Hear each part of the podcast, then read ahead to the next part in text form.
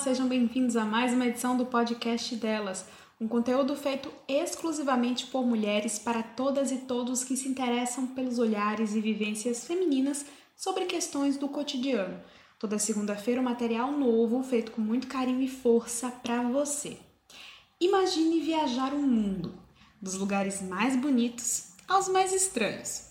Imagine passar tempo suficiente para conhecer o melhor e o mais diferente da cultura de outros povos. Fotos lindas no feed das redes sociais e morar em hotéis. Parece um sonho? Mas é trabalho e tem perrengue, viu? Meu nome é Natália Mitchell, eu sou jornalista, atualmente no sul da França e hoje eu viajo para Candeias, Jaboatão dos Guararapes, Pernambuco, para conversar com a cantora e viajante Bruna Souza. Bruna tem um Instagram e uma voz de tirar o fôlego. Seja muito bem-vinda, Bruna. É possível acompanhar nos seus posts muitos dos seus pontos de vista sobre o Japão, que pra gente é o outro lado do mundo. Tem bastante coisa bem diferente do que a gente está acostumado. A relação da sociedade japonesa com as pautas femininas também é contrastante? Oi, gente. Primeiramente, eu queria agradecer por terem me convidado para participar do Delas Podcast. Estou muito honrada, de verdade, e espero aprender muito com vocês aí também. Então, realmente é bem contrastante, apesar do, da maioria dos asiáticos, né, terem essa cultura bem elevada, vamos falar assim, né, especialmente os japoneses, é, mas ainda está bem atrasado nessa questão de discussão né, sobre feminismo, sobre o lugar da mulher na sociedade. É, boa parte das meninas lá fica dependendo só do marido, elas não trabalham e consequentemente não tem né, sua vida financeira independente, porque para mim já é um sinal que alguma coisa não está tão legal lá. Lá na Ásia não existe assim essa impunidade, essa violência que acontece aqui no Brasil, né, com as mulheres porque a, a questão do, da educação mesmo do povo lá realmente é diferente. Mas não quer dizer que eles sejam lindos, maravilhosos, respeitadores.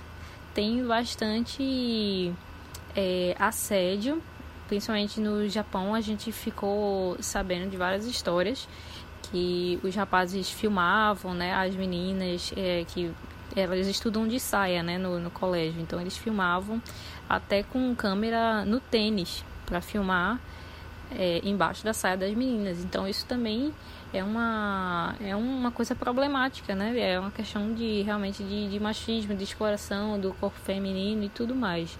Por ser cantora, tem uma pressão estética para estar sempre perfeita nas apresentações. Nos seus posts, a gente vê que você consumiu produtos locais para te auxiliar. Conta um pouquinho pra gente da sua percepção sobre esses produtos e a relação das japonesas com a estética. Sobre a questão da estética, eu também achei bem problemática. É, eles acreditam que quanto mais branco a pessoa for, mais ele parece ter dinheiro. Porque na cabeça deles, a pessoa que tem pele escura é porque trabalha no sol e, portanto, não é um trabalho que dá dinheiro. Então, na cabeça deles, é, eles têm que ser branco para parecer mais rico. Então, por isso que todos os produtos de beleza lá, quase todos, aliás, é, tem um branqueador no produto. E aí, com isso, eles atingem a cor que eles acham que, que é a cor ideal para eles. Ainda sobre a estética dos asiáticos, principalmente os japoneses, eles têm muita neura com o peso. Todo mundo lá quer ficar sempre magro e, como a gente já sabe, né, essa, essa pressão cai muito em cima das mulheres. Então as meninas lá é, realmente todas são bem magrinhas. Você chega na loja, os tamanhos, até que sou pequena, que me conhece vai lembrar. É, mas é difícil às vezes achar tamanhos grandes lá. Então, realmente, eles meio que te forçam a entrar num padrão de peso, de tamanho, de tudo que é o que eles acham que é o ideal.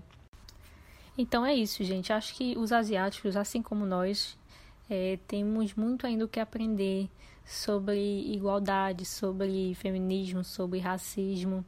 Então a gente tá tentando aprender todo dia, né? Eu espero que eles também logo consigam crescer essa consciência. E é importante a gente saber também dessas coisas para não achar que a grama dos outros sempre é mais verde, né? A gente sempre pensa assim, mas como a gente tive essa oportunidade de morar fora esse tempo, realmente foi uma lição que eu, que eu aprendi. De pegar né, tudo isso que a gente acredita que, que é errado e que as pessoas fazem e trazer de volta para nossa casa e tentar melhorar e ensinar o pouco do que a gente sabe, né?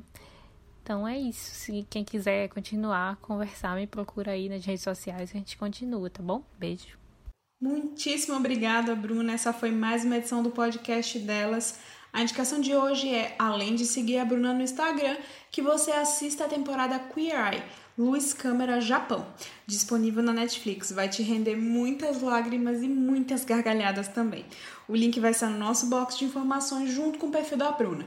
Siga a gente nas redes sociais, o nosso Instagram é delaspodcast. Até a próxima!